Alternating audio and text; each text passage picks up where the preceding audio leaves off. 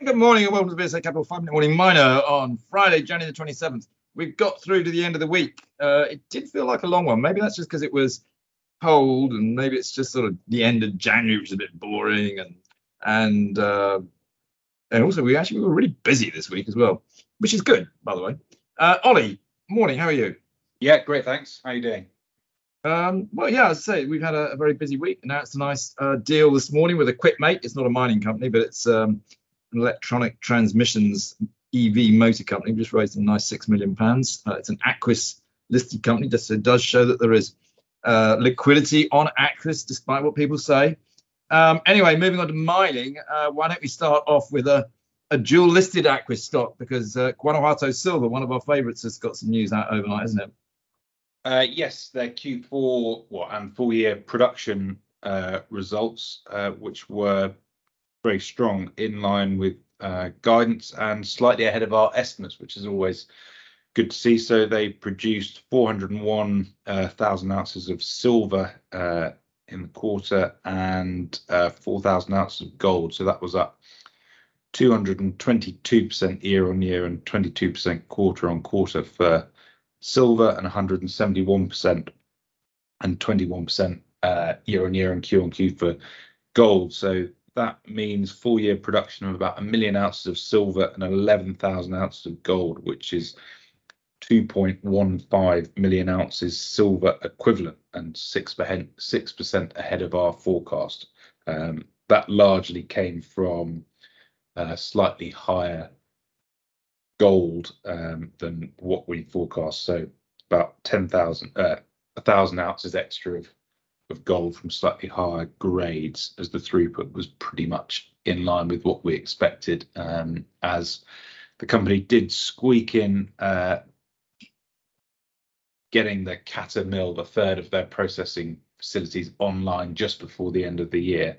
Um, so you should see the benefit of that full quarter of production there in in Q1, um, where we'd expect higher production still. I think guidance from the company was over a million ounces in Q1, and our target for the full year is 4 million ounces. Yeah, I mean, we do go on about this company quite a lot. I know it is one of our favorites, but if you are a UK investor and you want to get exposure to silver, which we think is quite a good idea, this is the way to do it. Guanajuato Silver, traded on the Aquis Exchange. Um, Okay, moving on to another commodity, tin, and I say that one only because one, the tin price is nudging up again. We're pretty close to thirty-one thousand now, but uh, we had some good news out of First Tin, didn't we, this morning? Uh, yes, uh, some exploration results on a project they bought, I think, post IPO, uh, Taronga in Australia. Um, this is a, a lower grade tin project. Um, I think the resource average is 0.16% uh, tin over 36 billion tons. But this, and it's an open pit, so it can, or would be an open pit project, so it can support the lower grades. Um, but these results prove a 350 meter extension uh, to the southwest of the current resource. Um, highlights from the drilling include 41 meters at 0.2% tin and 19 meters at 0.2% uh, tin, including 2 meters at 0.78% tin.